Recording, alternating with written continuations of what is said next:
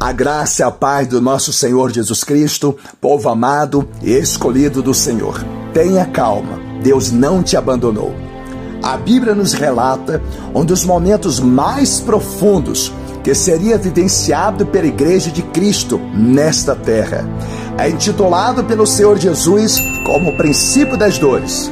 É um tempo de grandes batalhas que antecederia o período da tribulação. Igreja seria um período que sua fé, sua esperança e seu amor a Deus e ao próximo seriam fortemente desafiados pelas circunstâncias e os acontecimentos dessa época.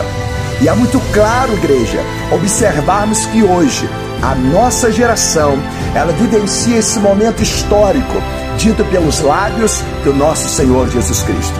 A palavra nos relata que ele estaria conosco todos os dias até a consumação dos séculos. Mateus, capítulo 28, no versículo 20. Também a palavra diz: Quando passares pelas águas, estarei contigo. E quando pelos rios, eles não te submergirão. Quando passares pelo fogo, não te queimarás, nem a chama arderá em ti.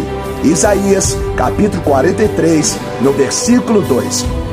Deus está dizendo para todos nós que guardaria a sua igreja nesses últimos tempos e que também livraria muitos dos planos de mortandade que assolariam o mundo, conforme podemos lembrar das ameaças de Senaqueribe contra Ezequias e seu povo.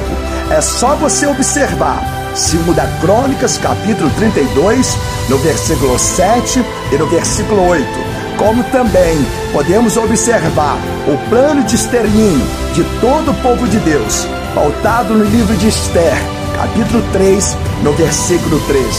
E porque Deus trouxe todo um livramento para o seu povo naquela época?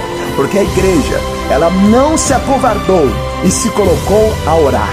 O momento de grande arrependimento e aquebrantamento da noiva do Senhor. Podemos lembrar também sobre a grande fome em Samaria. Havia ali quatro leprosos, lembre-se, quatro pessoas frágeis e despreparadas, que estavam numa espécie de emergência por sobrevivência.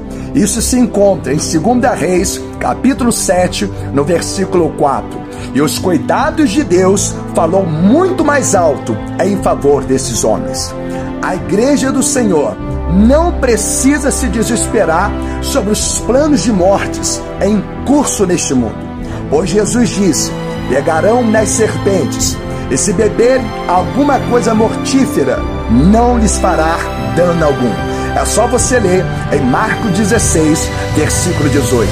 Ou seja, se forem obrigados a receber os seus corpos, algo duvidoso, se apeguem nas promessas do Senhor Jesus. Por isso quero te aconselhar a se santificar e a se consagrar ao Senhor Jesus diariamente. Pois Deus disse que faria diferença entre quem serve e quem não serve.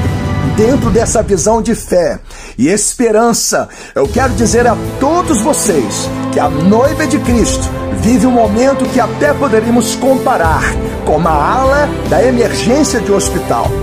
Quando chega alguém em estado grave, a atenção para os casos entre a vida e a morte tem a sua prioridade, a sua grande prioridade. E muitos protocolos são quebrados, como o caso dos quatro leprosos. E assim eu posso dizer para todos vocês: crer somente e verás a glória de Deus. Um beijo no coração de todos em Cristo Jesus.